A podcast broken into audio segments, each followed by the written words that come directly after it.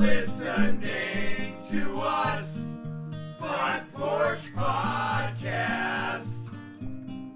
Talking about things and stuff. Woo! Yeah! When do I get paid? Hey, everybody. Phil here from the Front Porch Podcast. And last week, we had the opportunity to sit down and shoot the shit with Sabres announcer Brian Duff. Uh, we're going to break right into our chat. He's talking about his time working with the Amerks. Hope you guys enjoy. um, it, it's really beneficial for me, you know, to be there as often as I can. Obviously, it was a big challenge this past year, um, but uh, but it's it's it's made extra special sometimes when uh, when Don Stevens, the legendary voice of the team, needs a color commentator.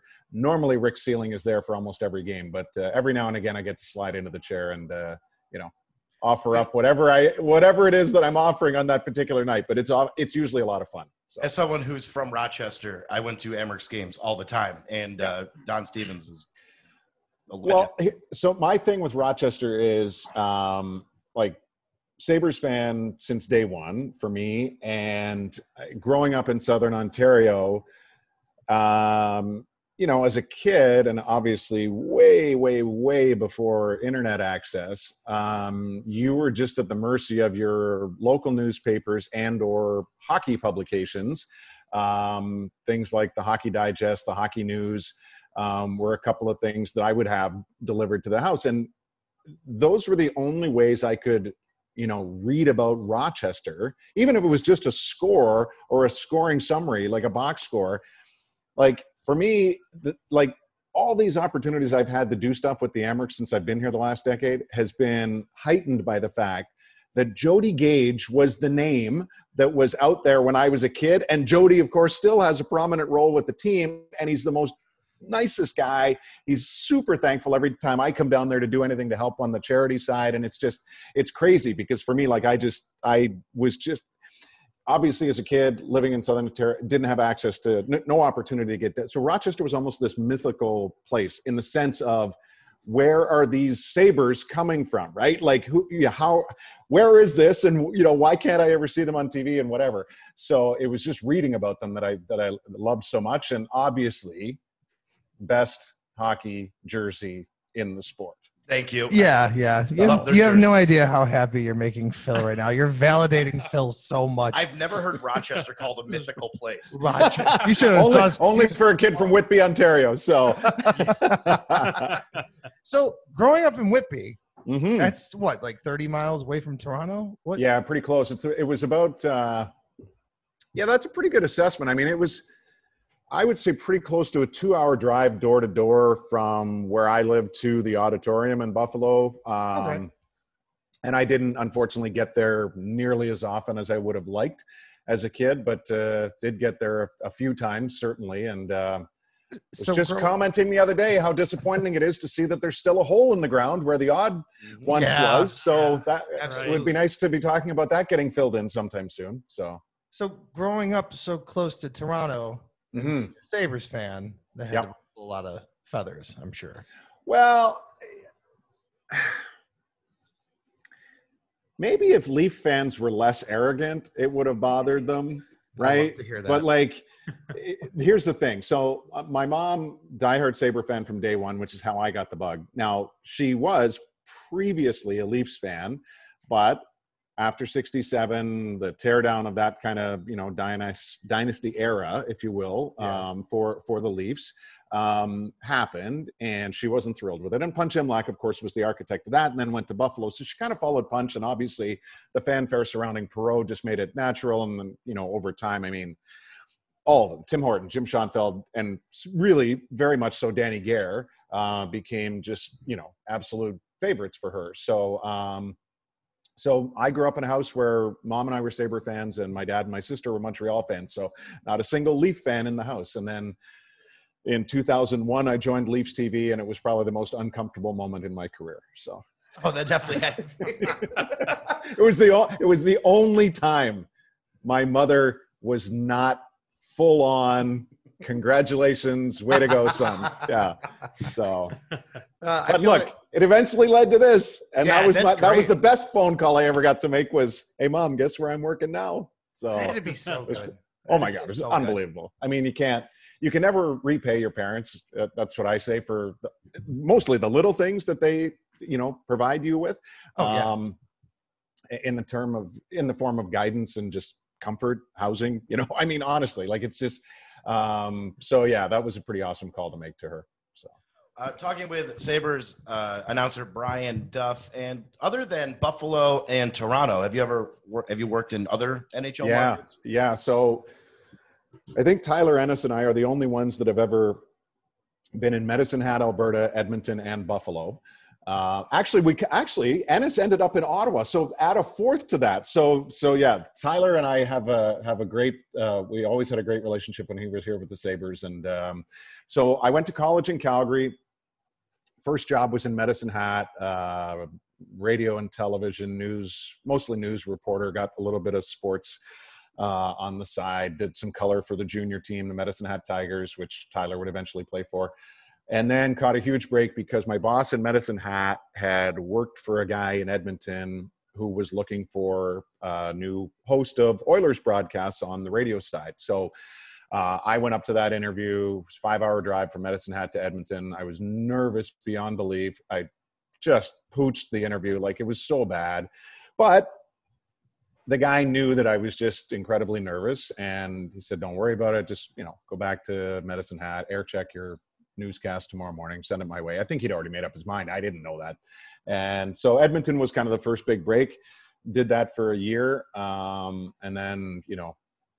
Uh, Phil, I won't bore you with the politics of radio and the decisions that get made, and uh, you know, um, but I'm, I'm well I'm well So- aware. suffice to say, the station I was with got out of the sports business, so they sold the rights to the Oilers games. Which you know, so I only got one year in there. Um, I did a second year uh, in Edmonton, but then uh, eventually moved to Toronto.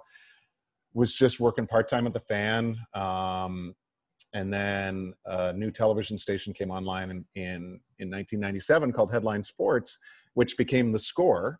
Um, and so a ton of yeah. us, a ton of us, like Elliotte Friedman from Hockey Night in Canada, uh, honestly, I could go through. There's literally about 12 of us that had kind of been working in and around the fan, and then went to Headline Sports, and then went on and on, um, different places after that. So it was a really neat group of guys that I think I don't know.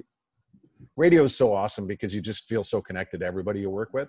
But that was really special um, because we were like the late night guys. You know, we, we'd come into the station at you know, and it was summertime too, so you're essentially filling in for a million people on the station, and we were on from like you know 7 p.m. till 2 a.m. and I mean we always just we always hung out together, right? Uh, like some of us, you know, the games would end around one. You get your last sportscast in, you run across the street to oh, it was one of the Firkin pubs, and now I'm going to blank on what it what, is, what it was called. It was right downtown Toronto. Anyway, you'd run over there, have a beer before last call, and then we'd have some of us have to come back because we had to construct this monstrosity of a morning sports report for the morning show when it came in. So like it was all the highlights of all the sports, you know, like you're laying it out for them. So, but we just had this. It, it was so great. It was just incredible camaraderie. So anyway, went from headline sports to uh, Ottawa. They launched a radio station there, which was uh, you know OSR 1200 partnership with the uh, Senators. So I was back doing uh, you know hockey. That's where I actually started doing not only pre and post there, but I had the opportunity to do a lot of color uh, on the radio side for NHL games, which was super fun. And then the Leafs TV thing came up, and then uh, NHL Network when it launched in the US, it had been on the air for six years in Canada, but it had not been on in the US. So I went to that when it launched in the US. It was still run out of Toronto, um, but then, and then from NHL Network to here. So, so yeah, um, close ties with teams like Edmonton, Toronto, Ottawa, and then the whole gamut with NHL, and then here. So Damn, you've been all over, man. Yeah, wow. yeah, a lot of moves, a lot of moves. Wow. Yeah. But you made your way to your favorite team, which is awesome. Yeah, Yeah. that's amazing. Right. Yeah. That's Yeah. got to be a dream job. I I mean, Well, oh, it is. It it it one hundred percent is. I just I I kind of feel like a little guilty because we haven't had a playoff game since I've been here. So That's okay. That's okay. Me and my one buddy Matt, we all we always tell each other since we've met, we've never been to the playoffs. So mm-hmm. it's that's the thing. I get in those moments where I want to blame myself, and then I look around and I can point the You- fingers elsewhere. you are in Yeah. the perfect city to, to Oh, go man. through a playoff drought with Mm. the people of the city. Oh, I know. I don't even know what other way to say that. I mean, we traded off. The Bills are doing good, and now I the know. Sabres are rebuilding. Yeah. Right. Yeah. So We'll uh, get there though. We'll get I- there. We'll get there. I There was- believe. there was nothing like the buzz of like when we were in the playoffs, you know, though. Yeah. Like it just the city just gets electric, you know. Last one was what? Eleven. Yeah. Yeah. Yeah, I so I was leaving NHL Network that night after my shift ended around 10, which was actually pretty early, and I was driving home and Ennis scored in overtime um, to put them up 3 games to 2, so that was pretty exciting. And then then I was actually in Buffalo probably the next night calling a Bandits game Oh, nice. it was Easter weekend, and then the I was disappointed that I couldn't stay because, of course, Game Six was happening on the Sunday, and they went up three one, and Ville Leino ultimately completed the comeback in overtime. And then they lost Game Seven. They were decimated in it with injuries by that point. Um, Yeah, that's been a familiar refrain, but I think it was really. I mean, it was blowing the lead in in in Game Six that was the absolute killer. So Right. but uh but yeah there honestly like it, it's funny how often um well obviously the last decade has kind of kind of forced us to look a little further back obviously but um i i really do like to your point uh really cherish just what it was like to be in the building for so many playoff games i i, I got to a lot of them in 2006 including Oh, you know take, was taking to my mom a couple uh, we were we were at game two in in ottawa the night connolly's career was forever altered and oh, he would. um, Tim.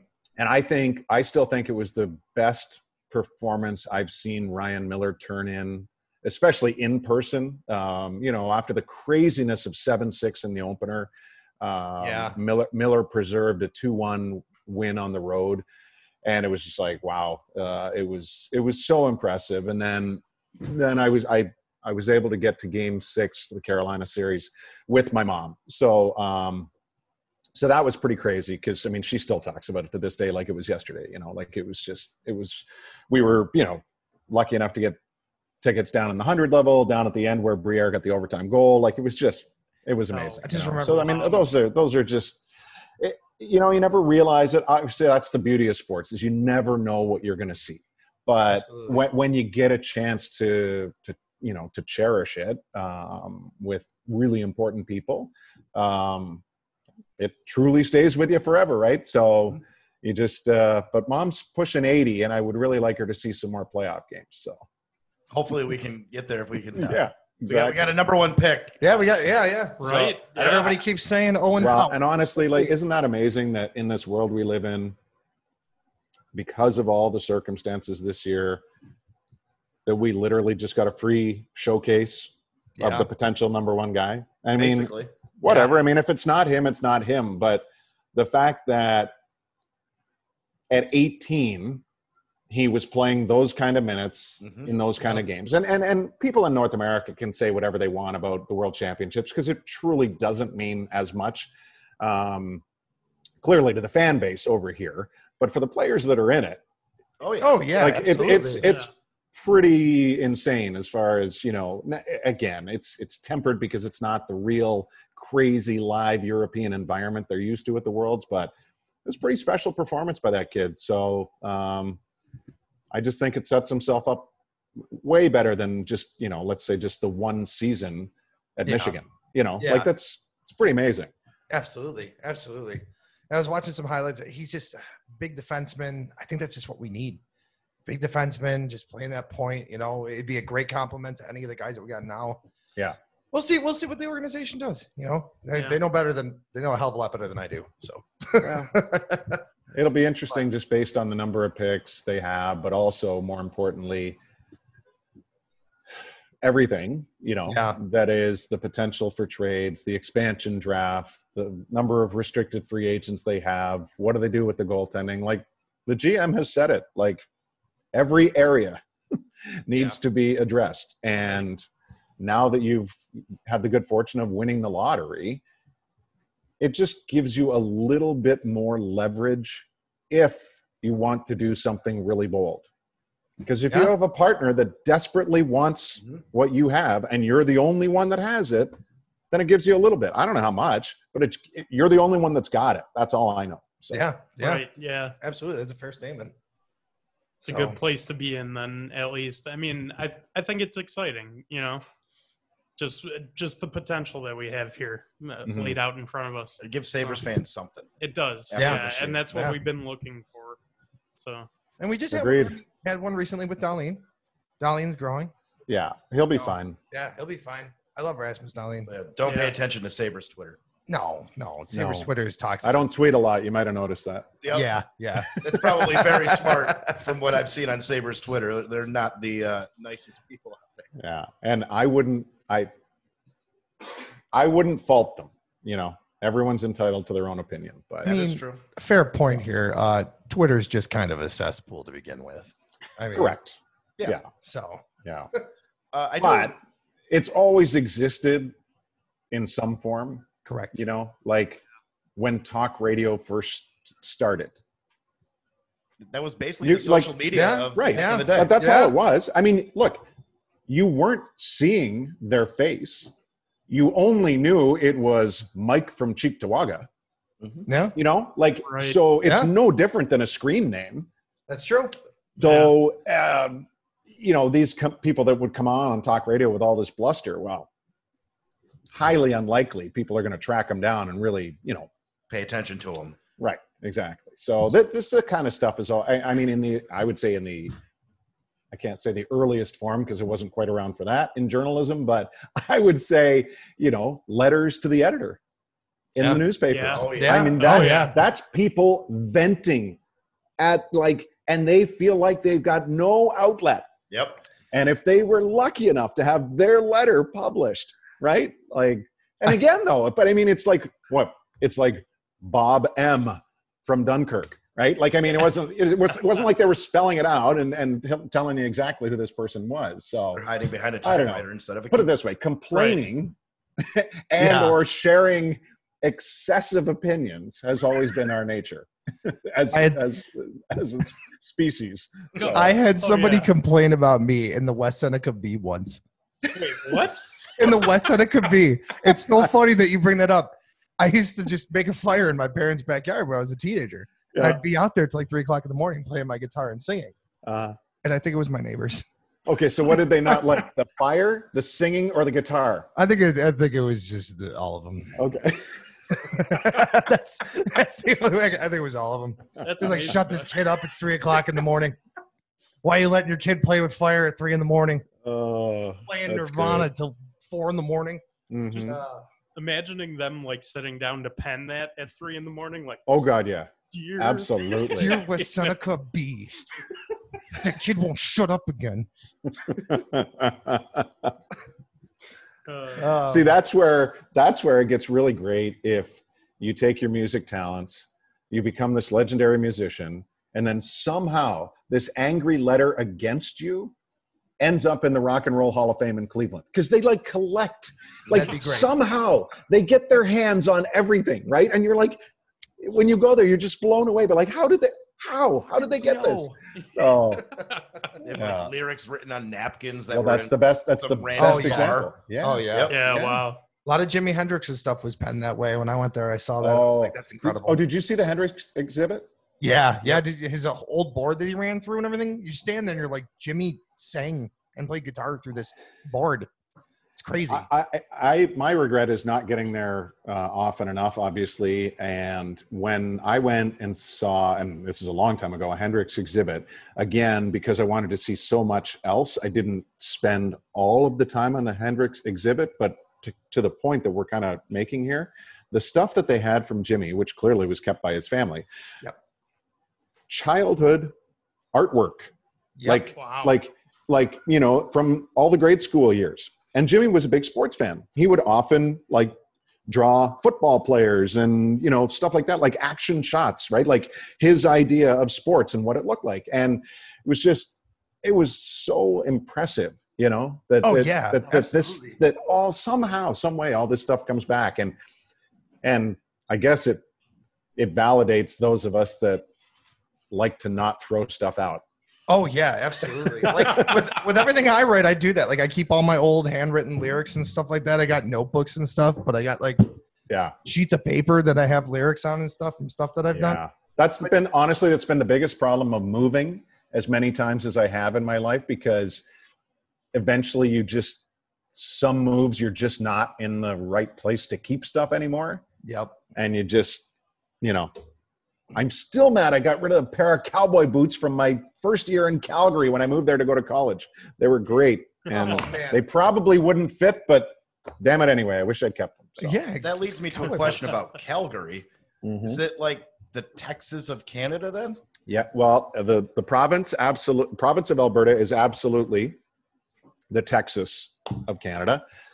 Um, and there are a million things I could identify that would make that direct correlation. Uh, the the biggest common denominator is the beef industry. You know, like the cattle Yeah. industry. Yeah. Mhm. So most you know Alberta beef is is the big thing, but it's also uh, Calgary itself as a city is very very very similar to Denver.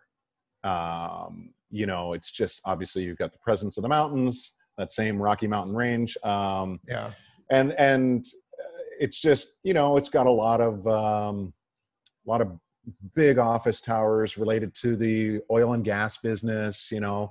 Um, unfortunately calgary's had a had a real tough go. They were growing so rapidly and then you know i i think because of the oil business uh, took a bit of a hit it really stalled an awful lot of projects so the last time i was out in calgary it was kind of disappointing to see and hear from the locals that you know you're looking at these amazing office towers and they're like at like 25% occupancy and you're just like Ooh. Oh. Oh, that's wow. so yeah it's tough but calgary has always been a boomer bust city as goes the oil business but my hope is that they would be evolving from not just the oil business but natural gas and whatever you know progressive means we're going to provide for energy um, you know that they would be able to latch onto that but it's a spectacular city it really is i, I couldn't have picked a better place to go to college and uh, but yeah it's it's a, it's a lot like denver for sure Oh, interesting. Never been to either Yeah. Denver or Calgary. I've never been out west. I got to get out there. When you get got to get out there yeah and if you're have to. going if you're if you're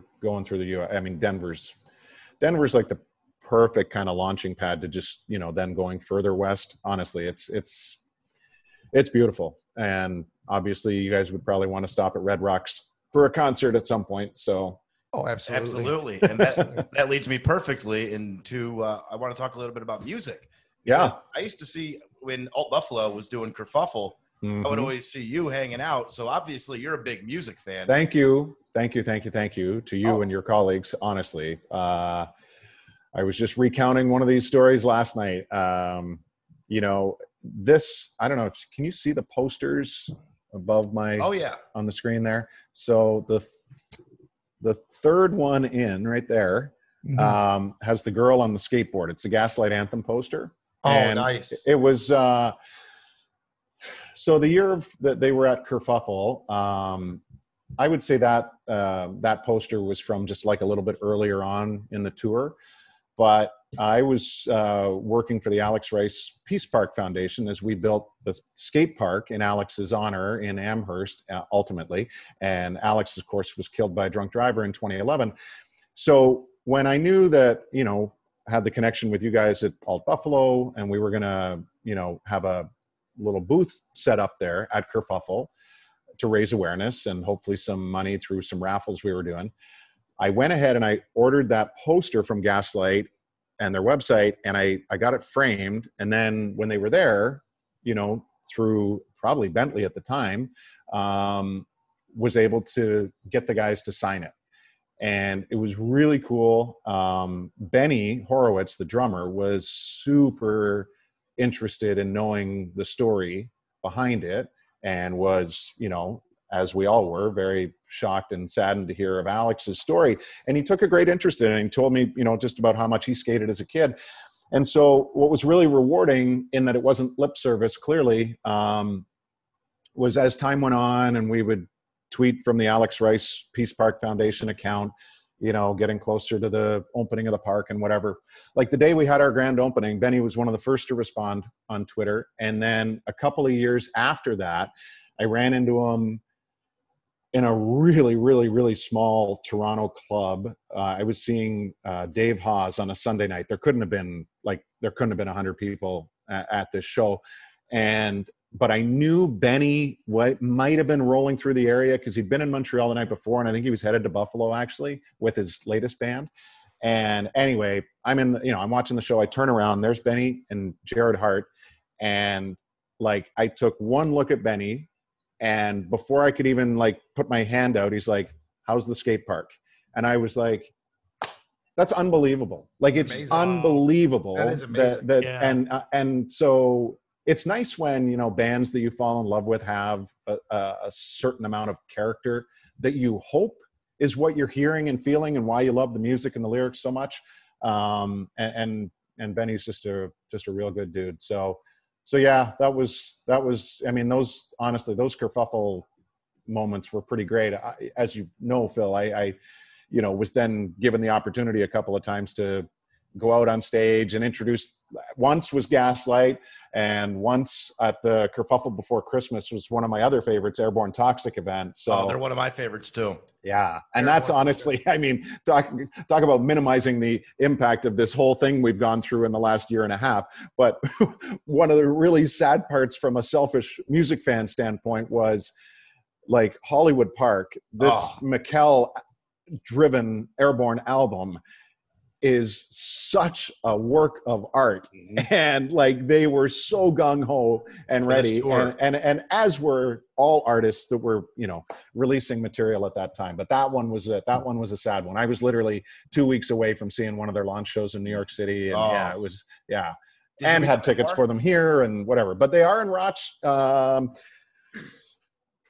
september october i think might be the the scheduled uh that they haven't read they haven't reconfigured so. the buffalo portion yet for next year i don't think but I they think are in roch they are in roch and fall so which That I think uh in the Armory, right, or anthology, one of those. one of those two yep yep yep yep Uh, did you read the memoir that he put out as lo- uh, with the book? So here's the thing.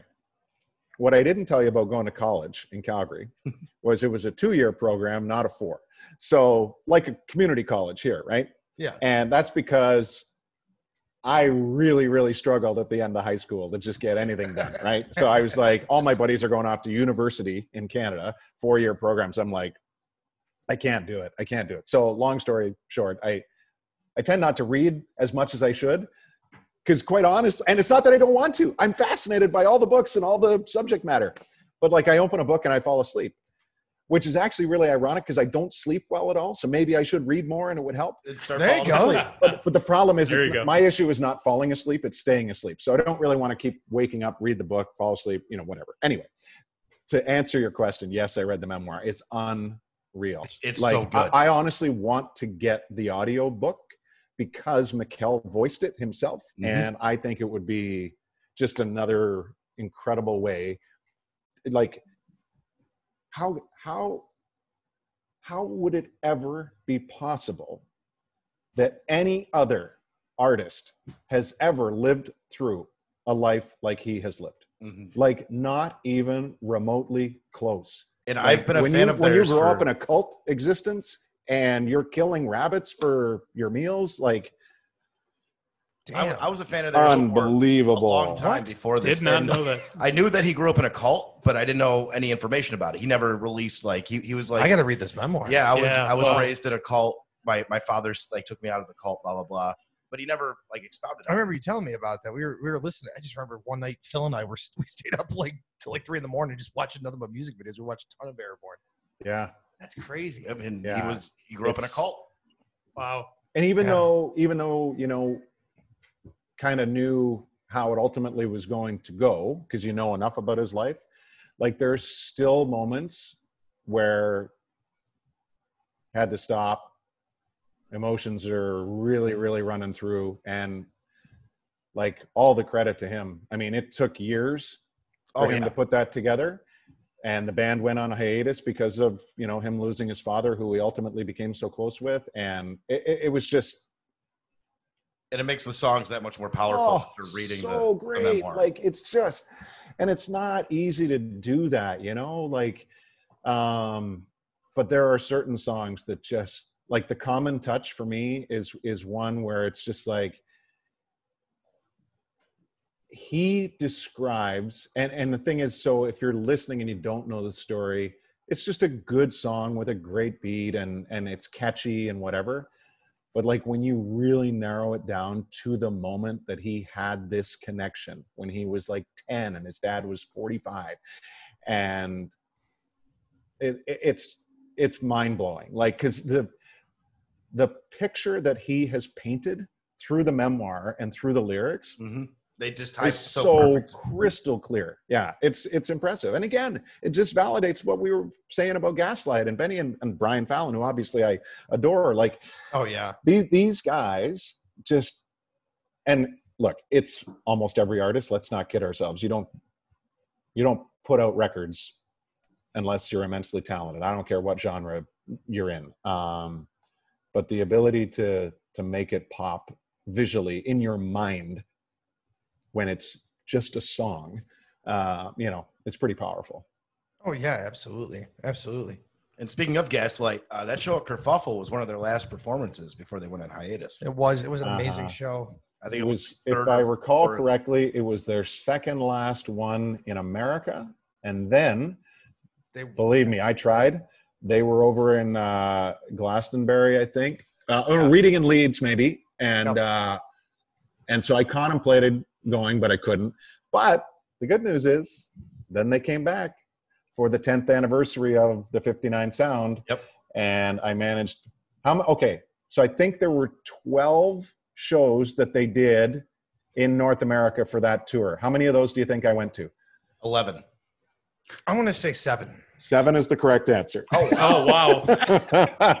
it's it's it's it's a gift. I'm sorry. two, two- I'm sorry. two in I saw the, the they kicked off the tour Memorial Day weekend in DC. I saw those two, and then I saw two in Toronto, and then the last three at the at the Stone Pony Summer Stage in Asbury Park. So I was going to say they had to have played a hometown show. Yeah. yeah, Yeah, yeah, it was pretty cool. Have you listened cool. to Brian Fallon's new album?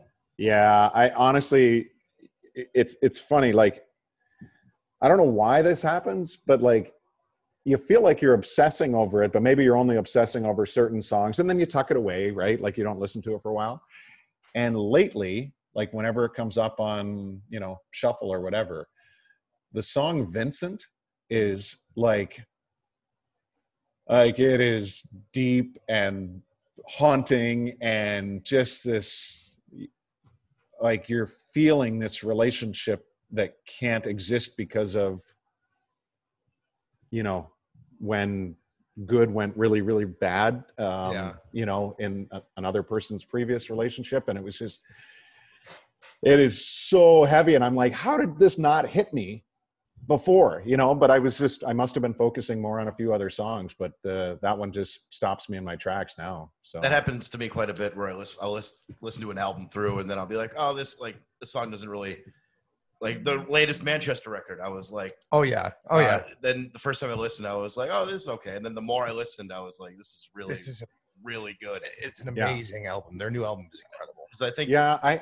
brian's brian's one of those guys that i had tickets to see for multiple shows coming up last summer you know Yeah. and they all got postponed but i've also as you can tell from all the gaslight uh, concerts i i have seen him my fair share so i could probably take a step back and uh and focus elsewhere but um no he's he's he's it's funny he he just i think i'm amazed and or just so impressed with with who he is right now in his life and yet how i can still love and visualize and enjoy and respect everything he did with gaslight anthem Yeah. but he's kind of not the same guy in some respects you know because remarried has a kid like just like life has changed and you know it. You know it by looking at you know about his mannerisms like you just know how he talks when he's making conversation between songs and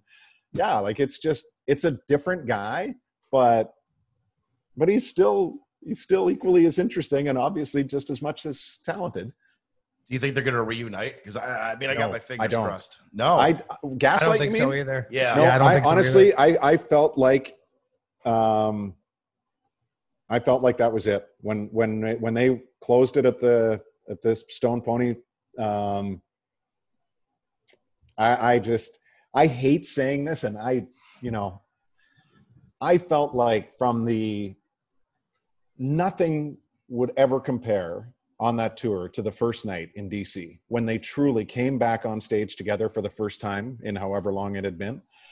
And the joy the smiles the you know just playful jabs between band members was really really clear. I didn't see it the same way by the time Um, even this small tour ended. Now again is that me overreading the situation? Maybe but it was just like i don't know i just felt like this this might be real tough for them to to ever get it back together and luckily i mean most of the guys have you know certainly found their way doing other things it's not quite the same but um I mean, I, I think you're onto something business. there, though. Honestly, I think you're onto something there, though, because my last band that I was just in uh, a couple years ago now, we played our farewell show in 2019, Mhm. and up until then, we were playing around Buffalo, playing around Buffalo, and and you're right, Brian. I, the, the the playful jabs, the joking on stage started going away, and it started feeling more like a chore and more like a chore. yeah And we when we played our last show, we played at Mohawk Place downtown. We Yeah. sold out. It was Ugh. great. It was a hell of a night. All that. I mean, you were there. You guys were there. Yeah. All the joking around, playfulness came back just for that one last night. So I think you're onto something there for sure. Once you start seeing that go away in, in a group, and especially one that you love, especially a band, a musician that means so much to you, Mhm. once you start kind of seeing that, you can tell as a fan. You can tell as a fan that something is changing, and, or, or this is going to happen, or this is not going to happen. You absolutely. and, and i think you know unintentionally we all become a little skeptical just because we've seen what music does to people over the years bands have come and gone and members have left regularly and Oh, yeah. repeatedly within the same band you know like so it happens and it's not surprising i mean the older you get in life you understand like it was Oh, yeah. unfathomable when you're a kid like how could this have happened why would this person leave the band well you know whatever it's like no no like it's it's pretty easy to see actually Oh yeah. so Oh yeah. Right. so yeah Absolutely. yeah Absolutely. but What That's of what just- of uh what other uh, besides Gaslight, which obviously your favorite band? What uh, what else are you into? Uh, well, my memory is not very good, so I'm staring at my phone and I'm scrolling through like my artists on, you know, I'm an Apple Music guy, so I will say this. Um, Finneas, Finny, that's Finneas like Billie Eilish's brother. Yes, yes. Like yes. I have so much respect for this guy. I think he is so talented. so and if, if he's but the thing is i don't necessarily believe that he's ever gonna fully put himself out there where he becomes like on the same level as his sister. Like 'cause his production talent is so immense. That he Oh, can yeah. literally do whatever he wants. But if he wants to 10 years from now we'll be you know people will be talking about him like did you see Finneas? like because he can do whatever he wants. He's just he's he's remarkable. Um i would say that you know some bands that i haven't had the chance to see but as we come out of covid some that i, I desperately want to see for the first time uh, did any of you guys watch the netflix series billions no, no, No. No. no. Okay. So the great thing about that, and it was a really well produced series, um, was at the end of each episode, as kind of, you know, that episode is winding down, they would always put in a musical track and they would identify it, thankfully. Mhm. And Gang of Youths out of Australia was a closing song one night, and I was just like mesmerized.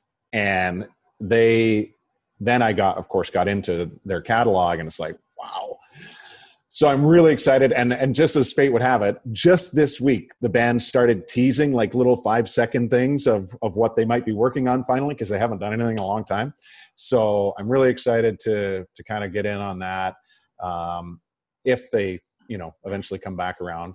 Um, I've also become a little bit more on the Americana side, you know, the singer songwriter, the ones that drift between rock, alt rock, country, you know, somewhere in between. Nobody can really identify it. Um, and That was- that's That was the Sunday morning coming down special right there. Yeah, that was. hundred percent, right? That's that's exactly what it is. And and and whether it was just, you know, originals by artists who are in that or bands that we're more familiar with kind of coming down, like you say, to that speed. Um, Ruston Kelly is is my favorite guy right now by far. I hate to say, you know, I hate to insult Brian Fallon and Gaslight that way, but Ruston's become my favorite, and he's he's definitely in that category. Um, John Moreland is another one. John Moreland is great. Yeah, I, I, love John Moreland. I can't wait to see him. Lyrically, him. he's so good. He's he's brilliant. Um, Cory Branan's another. Cory's actually going to be in Roch later this month. I'm going to see him, so uh, that'll be a first time there, which will be pretty cool. That'll be sweet. Yeah. Um, so yeah, it's a lot of guys like that, you know. But I'm also leaning on my daughters who are 16 and 14 to just continue to share everything in their world. So uh, my my scope has really widened, uh, and I've also been rewarded for having a wide scope because it's been paid back to me when they get into stuff That you love. that I liked. And then it's like, oh, this is great. It's coming around full circle here. So it's really cool, you know. Um, and that's the beauty of music, you know. It's it's just it's so awesome. But honestly, I, I feel like I'm not giving nearly enough credit um, because I, I would assume that all of us in the last year, you know, have just been dying to listen to anything, right? Yeah. And and so um, I mean, I played my first show in a year yesterday, and did you really? it felt I couldn't even. It felt like I was playing my first show all over again. Holy It was cow! amazing. It was amazing. Wh- Where was it? Uh, Rusty Nickel in West Seneca. Yeah, yeah. Yeah, yeah, back there. That's I played awesome. with a, a bunch of guys, and it was great because uh, I was seeing them on Twitter yesterday. That's great. Good for yeah, you. I played there yesterday, and a couple guys uh, from that I went to high school with actually started a band, and they played right before me. So it was like a high school reunion, and just got to play a show. It just felt That's amazing. That's crazy. Yeah, I'm just scrolling through some of this. I mean, Joywaves, you know, been putting out new stuff too, Oh, which yeah. is great. I mean, and honestly, those are some of the best people you'll ever. Yeah, I mean, you guys know that. Um, Oh yeah, Daniel Armbruster, big Sabres guy. Oh yeah, don't trust me. I get messages from him. uh, are but they? I will are they say from this: again? he, he, They're from Rochester. That's what I thought. Okay, yes, Daniel is one of the most positive human beings I have ever come across. So, um, doesn't really come across in the music. No, not necessarily. not necessarily. Um, I was thinking the same thing. I'm like, uh, yeah, he's optimistic when it comes to his sports teams. Put it that way. that's good. But uh, yeah, I don't know. Like, there's just, I, I just, I'm just really happy that, like I say, I've, I've kind of branched out a little bit more, and um, you know, tried to enjoy it as much as you can. I mean, I, I don't know. I feel like I listen. Look, we're, we're we would all, you know, probably like a lot of the same stuff if we're in the same room and Oh yeah, there's, li- there's live music playing. You know. Um, Which is coming back, right. which is great. Yeah, That's amazing. great. Well, so I was in So happy. Nashville last week visiting uh, a buddy of mine from Buffalo that just moved down there, and you know, thank goodness I was vaccinated Yeah, the South Because- is a different world. because Yeah, yeah, it is. it, It it is. was a completely different world. Um, so me and me and Kev went to uh, Game Six, the Predators Hurricanes. That was pretty cool. Did they have uh, full Oh, attendance awesome. or no? It was pretty close to full. Yeah, yeah, it was pretty great. It, That it was an probably probably didn't matter about, yeah, probably didn't. Yeah, the masks and stuff. vaccination or anything like Well, put it this way: they encouraged you to wear a mask. So I got you. encouraged. All right. I did. Gotcha. I did. I wore it. I, And you're No. vaccinated. Yeah. Yeah, yeah, yeah. But it, but it was still weird sitting in the stands, you know, like elbow to elbow with people. But uh, That's how I felt. Uh, I was at the Blue Jays game yesterday. yeah, And I, I was yeah. in the vaccinated section, but still like sitting arm to arm with people. It was weird. Yeah, yeah, yeah. I was there on on Friday night. We were actually, uh, uh, I was up in a suite with uh, some coworkers from the Sabres and and some of our good, great partners, you know, over the years and stuff. So it was it was so much fun. It was just nice to just you know First chat with people. on- uh, yeah, it was great. It was really Okay. cool. But Nashville was fun because I mean, you know, you just walk around and you hear live music everywhere. So that's kind of why I mentioned it. It's just like it was just nice as you know as you could attest to yesterday, being in West Seneca. I mean, it's just, uh, Oh yeah. Oh yeah. and it's great. I mean, it's just you know all the little summer stages, outdoors and stuff are all popping up again, which is great. Well, So- speaking of Nashville, I mean, next year there's going to be a new team in another big music city, Mm, Seattle Kraken. wow. Excited to head out to Seattle. I mean, I don't know if you travel. Well, that's a good question. Um, our, our travel had certainly been reduced over the last few years. Marty and I mostly worked out of the studio in Orchard Park um, for the road games, but we would still travel every now and again. Um, but honestly, like the whole broadcasting world is kind of upside down right now when it comes to that. So I think it's going to be impossible to predict when or if we're gonna we're gonna travel much. But the good news is they don't play every night. So if Yeah. there's a window to travel for a couple of days and there's a good concert in Seattle, I might, Yeah. you know, um, yeah, it's I, I'm so excited for that market, um, but I'm more excited for whoever gets selected by them because I I think I think the Kraken are going to be they're going to be a bit of a league leader in many regards as far as how they run their business, their social interests, uh, their climate interests. Um, I, I think they're going to stand out above the crowd uh, very, very, very quickly. And their arena is going to be one of the most talked about experiences for sure. And not unlike some of the more recent expansions, although other than Vegas, most of them were, you know, almost 20 years ago. But like nobody, especially in Canada, was too thrilled with the idea when Nashville got a team. Now you couldn't imagine the league without it. Like it's literally Yeah. everybody's favorite stop. Smashville. Absolutely. That organization has been, you know, they're not always the highest spender, but they do spend and they've found a way to be competitive. And, you know, they missed their chance in the cup final five years ago, four years ago. And, um, I was rooting for them but, so they're- hard. but, but they're there, you know, they, they, they get there a lot. And then for Vegas to come in and do what they did, that was and- crazy. and, and they have Yeah. clearly become a destination market, I think, down the road for free agents because anybody that experiences, you know, the organization, the arena, the walkability of the city, um, it's it's really impressive, you know. So I think Seattle's had a great opportunity to learn uh, from all that, and especially with Vegas very recently but I also think they were super progressive to begin with, and I think that's going to make them a, a really, really strong candidate to succeed. Now, I don't think anybody's going to have the same success Vegas had in year one. That was no, hard. I don't think so. But That was going to be you my know, question. Yeah, it was almost unheard of. Like, Yeah. that was hard too. because I was you we were watching that like Yeah. you and a couple buddies we were watching that so consistently and we're going back and forth. It's like I would love to see a fir- uh, a team's first year them win the Yeah. cup. It's never been uh, it's never been done. Right. But at the same time, I would like to see Ovi get one Mhm. Thank Yeah. goodness he because did yeah. it's because he, Ovechkin. I mean, g- he gave us an unforgettable week of social media. yeah, he did. He really did. so then, really like, did. we, we're all better people for that. That was amazing. that was so amazing, and Absolutely yeah, like incredible. it was so disappointing this year when uh for me you know as, a- as a fan of ovi and and, and really was just hopeful um I, I i just the first round you know the capitals against the bruins just it kind of went sideways for the caps and i'm not quite sure why um but the playoffs would have been a little more enjoyable for me if uh if the caps had moved on and we didn't have to moved see brad marchand every night Yeah. It's always better without yeah, the Bruins. I agree with you. Oh, Brad Uh, Marchand. Before we let you go, I have a, I have a oh question meanwhile meanwhile montreal is still beating winnipeg so No, that se- that series does not look too good for the Jets. So What what do you think No. about Mark uh, Scheifele's hit the other night? Well,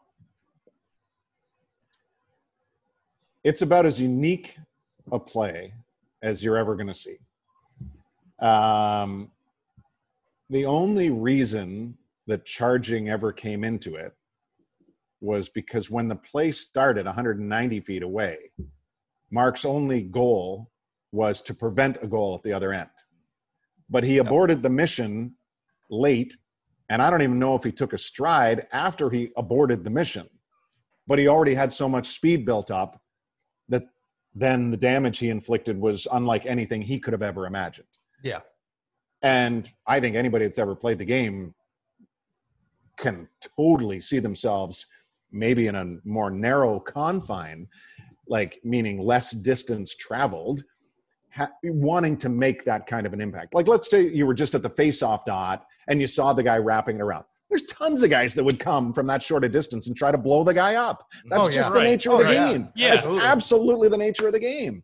And obviously, anytime that may have happened in the past, it wouldn't have had the same dire consequences because he didn't travel 190. But he didn't travel 190 feet with that in his mind. So that's the thing that that that I, you know, it's I mean, the- unfortunate, but obviously, you know, while he didn't agree with the length of the suspension, and no player ever does, uh, he did take ownership for it. And how can he not? And obviously, it's something that I think it's going to be one of those plays that becomes a little bit of a case study, right? Like, how do we tweak the rules now? Because you almost never see a play like that, almost never. I think they suspended him Yeah. based on intent, and I don't think that the intent, There was no intent There was no intent. I mean, it was an Yeah. accident. Yeah.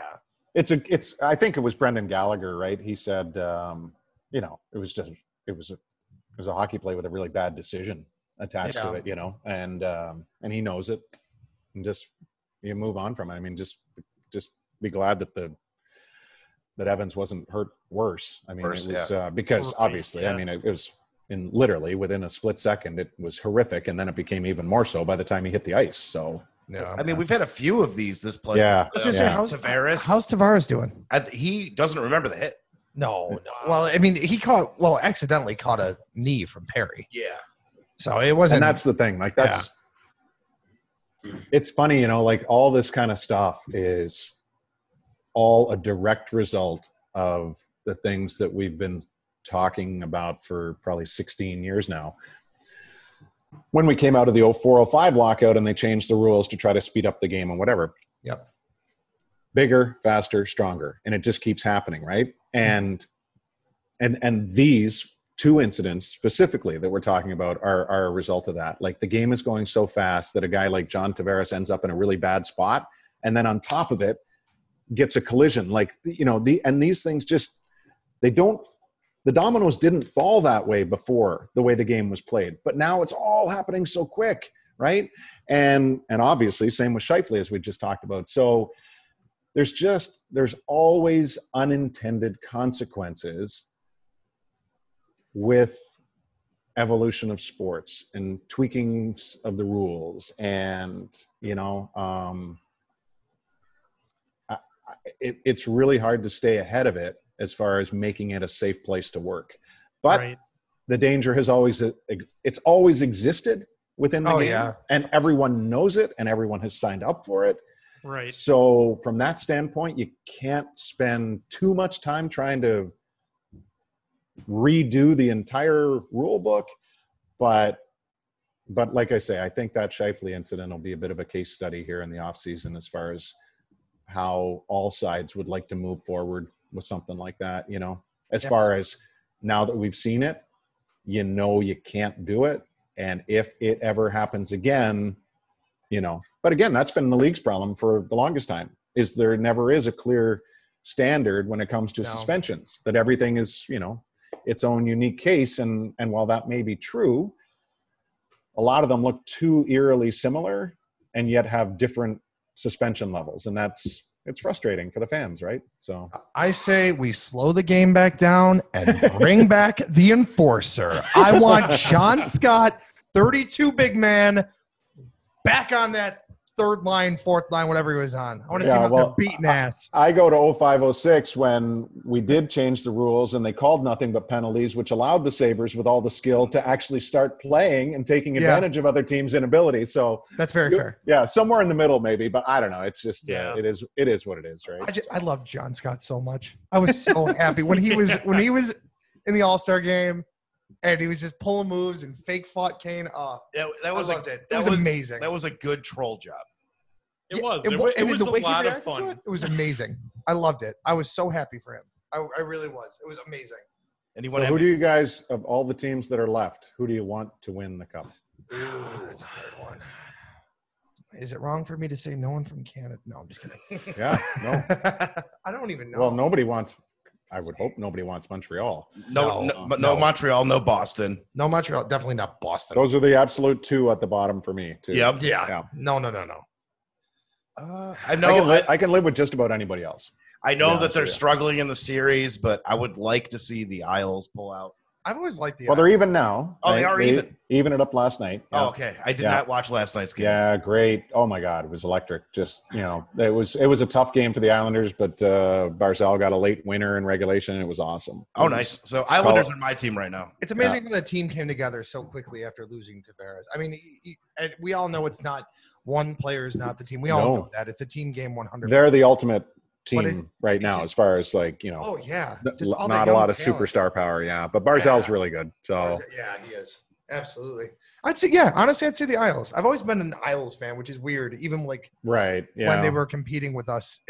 I, I think Vegas, Colorado, the winner of that, I'd be happy with. Uh, Colorado, they were on fire till they hit Vegas.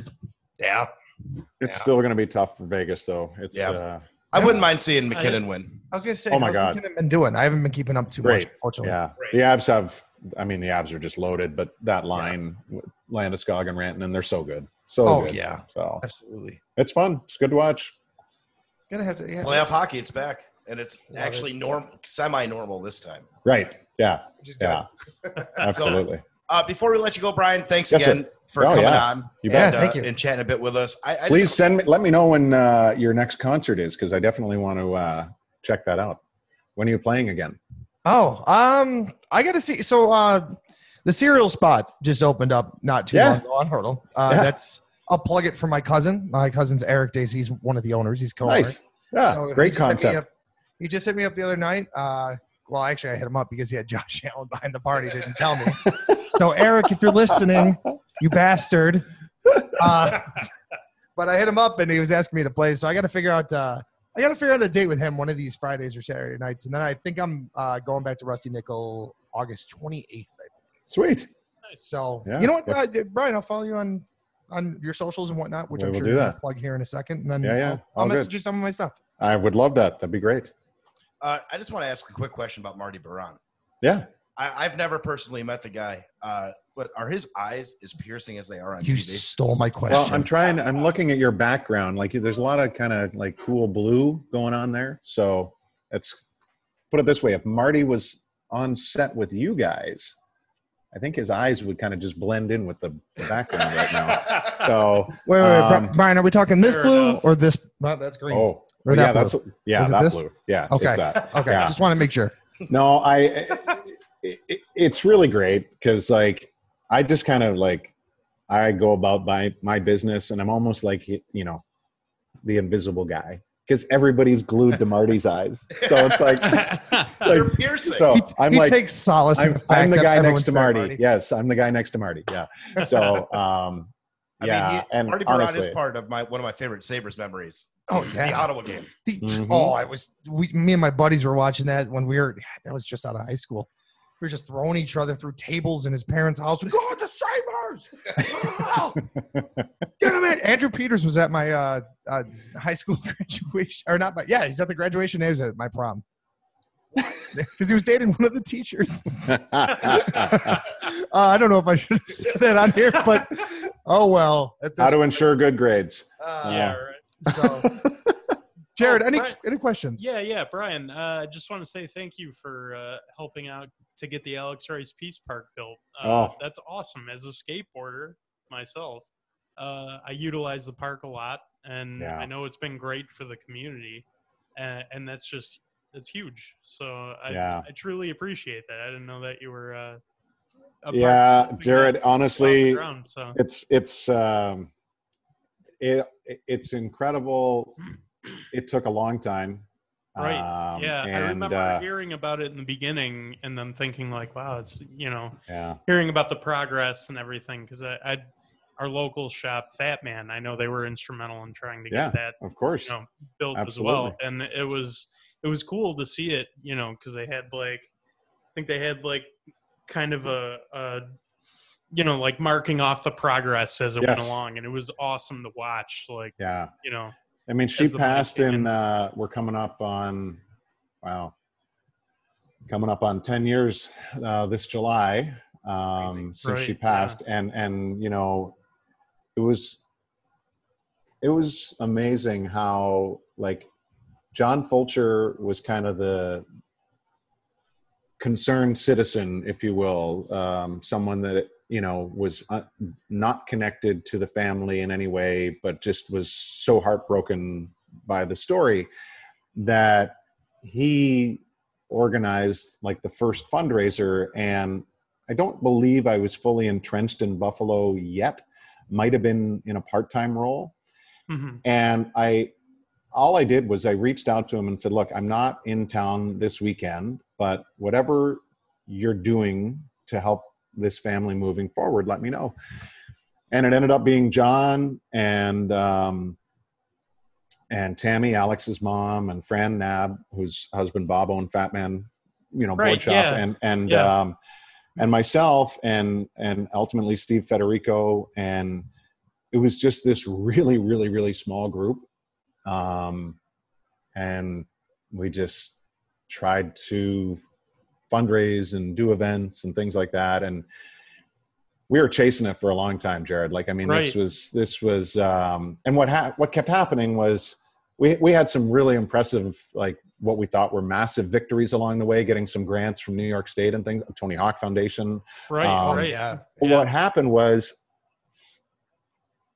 the price kept going up right. you know as far as what it would ultimately so i remember when we started we thought if we can raise 200000 right well it ended up close it ended up being closer to half a million Right. I, Wow. I And- recall and- hearing uh, I, Frank's son. Yeah i yeah remember talking to him at the shop, and he kept saying that to me too. And it was yeah like, and so what happened was was you know and and like you, you i can't even begin to convey how grateful we all were for the town of amherst to ultimately allocate that parcel of land at the north town center for Right. us like when you think about it it's got everything right it's got football fields and baseball fields and ice rinks and like it's all encompassing and baseball like it's the fact that we as skateboarders could be included in that is a Right. really i think a great sign on behalf of the town to do that. And but the challenge was we wanted to do this california style skate park and which as you know is bowl driven. Right. well so the reason the original cost was what it was was because we would be digging into the ground and you would think no problem. Yeah. but on that parcel of land you couldn't dig down. So you had to build the park up so then you could have the bowls in it That Yeah. makes sense so now. you see what i mean? Like so it became a completely different project. And Right. so i don't know. Somehow, So at that point, you're we moving a got lot there. Of earth. yeah, yeah. Yeah. and so you know we got there. It was i believe august 4th of 2018 was when we had the the groundbreaking. And that honestly that was one of the most rewarding days. Like the lineup of kids and i say when i say kids i mean kids of all ages you know that's how i how i look at skateboarders.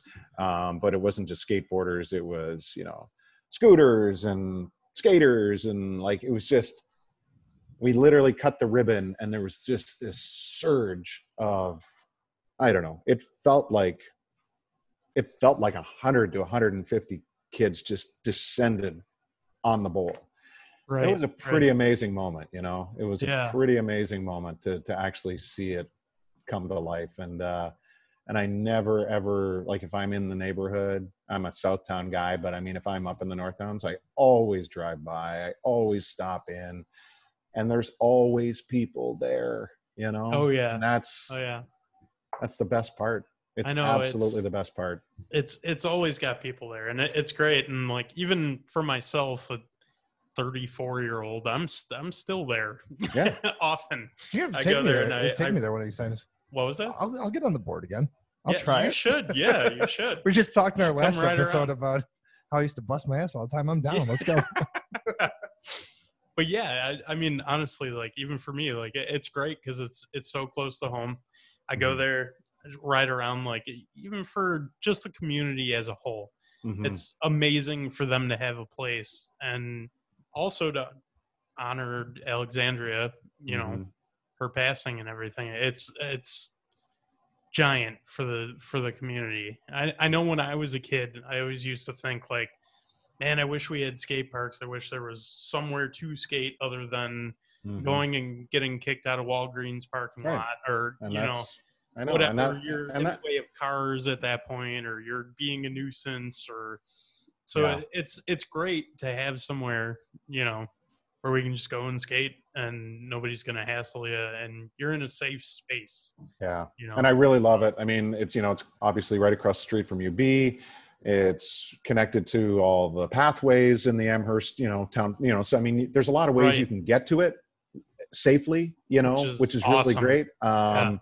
And and if you are driving from like, there's a huge area to park because it's all part of the Northtown complex. You know, so right it, it offered an awful lot and honestly like as as you know and we've talked so much about music which is art um the fact that we were able to with the town's blessing you know be able to have local artists do a lot of their work on the outside of it it just really authenticated it you know like it the- just yeah the like mural the, the, the graffiti awesome. style murals and stuff you yeah know, like it just yeah it that for someone who never had the chance to meet Alex, like I think the moments that I shared with with Alex's mom, Tammy, those were the types of things that we had really emotional moments over where you're like, Alex would really, really, really love this, you know, and that's that's awesome, you know, because it just felt like even though it took what felt like forever for us to get it done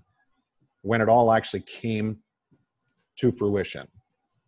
Man there there's very few things that that we didn't accomplish. Like we we we got everything we wanted in it and uh, we have the town to thank and it's uh it's pretty great pretty great. So thank you for bringing that up jared. I mean, it means a lot. It honestly it, it will always mean the most to me for whatever happens my time in buffalo. Like that that's the most important thing probably that i'll ever be a part of so oh, that's that's awesome to hear yeah That's amazing. Yeah, and I, like I said, like I get huge use out of it. I know the community as a whole does. yeah So, it, yeah, just a big thank you for being a part of that. thank yeah, you thank you. Yeah. you're welcome Well, I usually have a question too, and mine's usually I don't even know how to follow that up because that's an amazing just thing. You know, just conversations just happen there. I usually ask a really dumb question at the end just because I think I'm funny, but nobody else does. So I'm not going to ask a dumb question following that up, and I'll. You know what? I'm going to ask you a real question. all right I'll ask you a dumb question if you want me to, but I'll ask you a real question. So we talked a lot about music, yeah your love of it, and Uh-huh. the shared love that everybody has. Everybody's got a favorite musician, this, this, and that. Mhm. Do you play? I don't. I'm terrible. Like I, I, uh, I believe uh, because I had to. Obviously, at some point in your grade school and high school years, you know, you gotta you gotta do something. So Yep. it was uh, it was trombone, I believe, in both middle school and in the limited uh, band sessions in high school.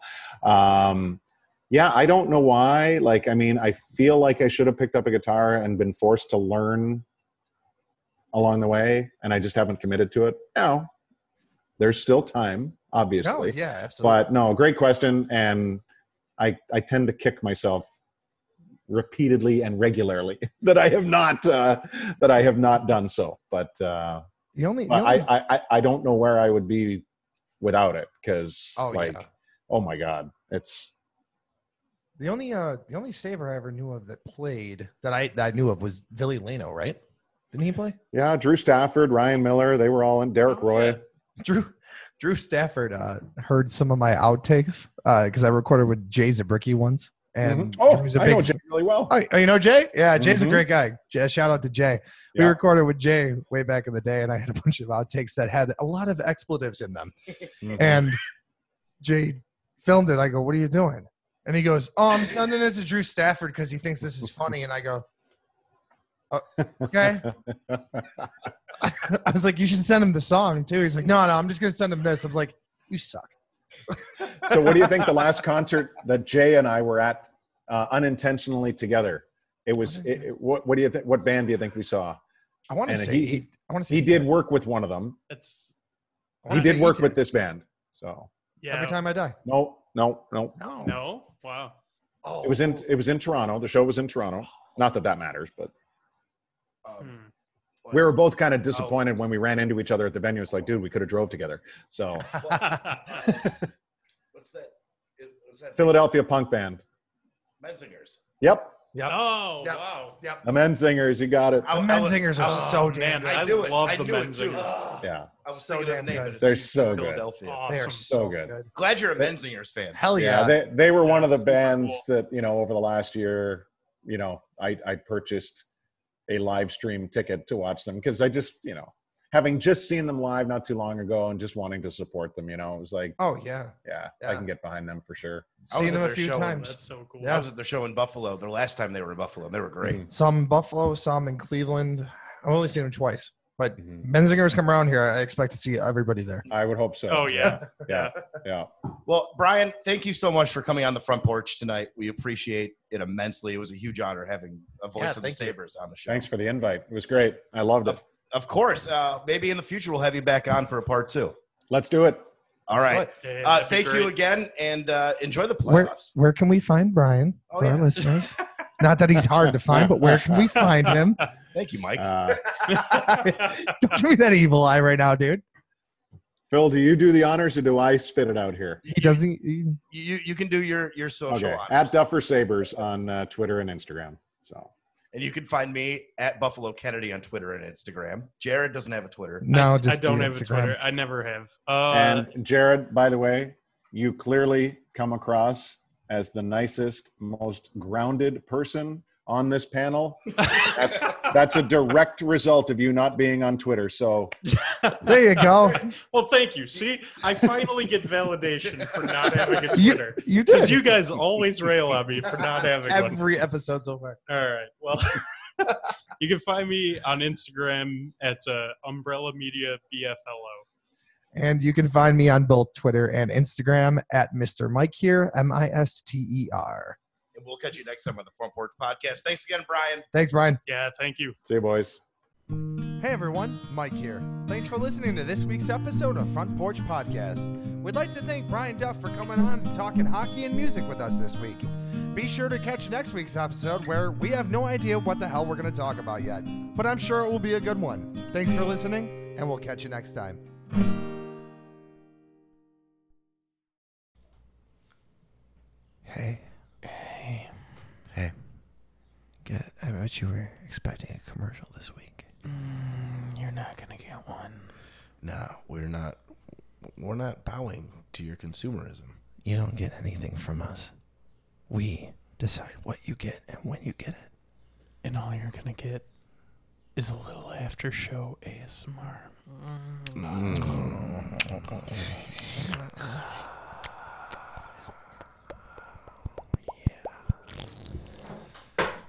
What the fuck, Phil?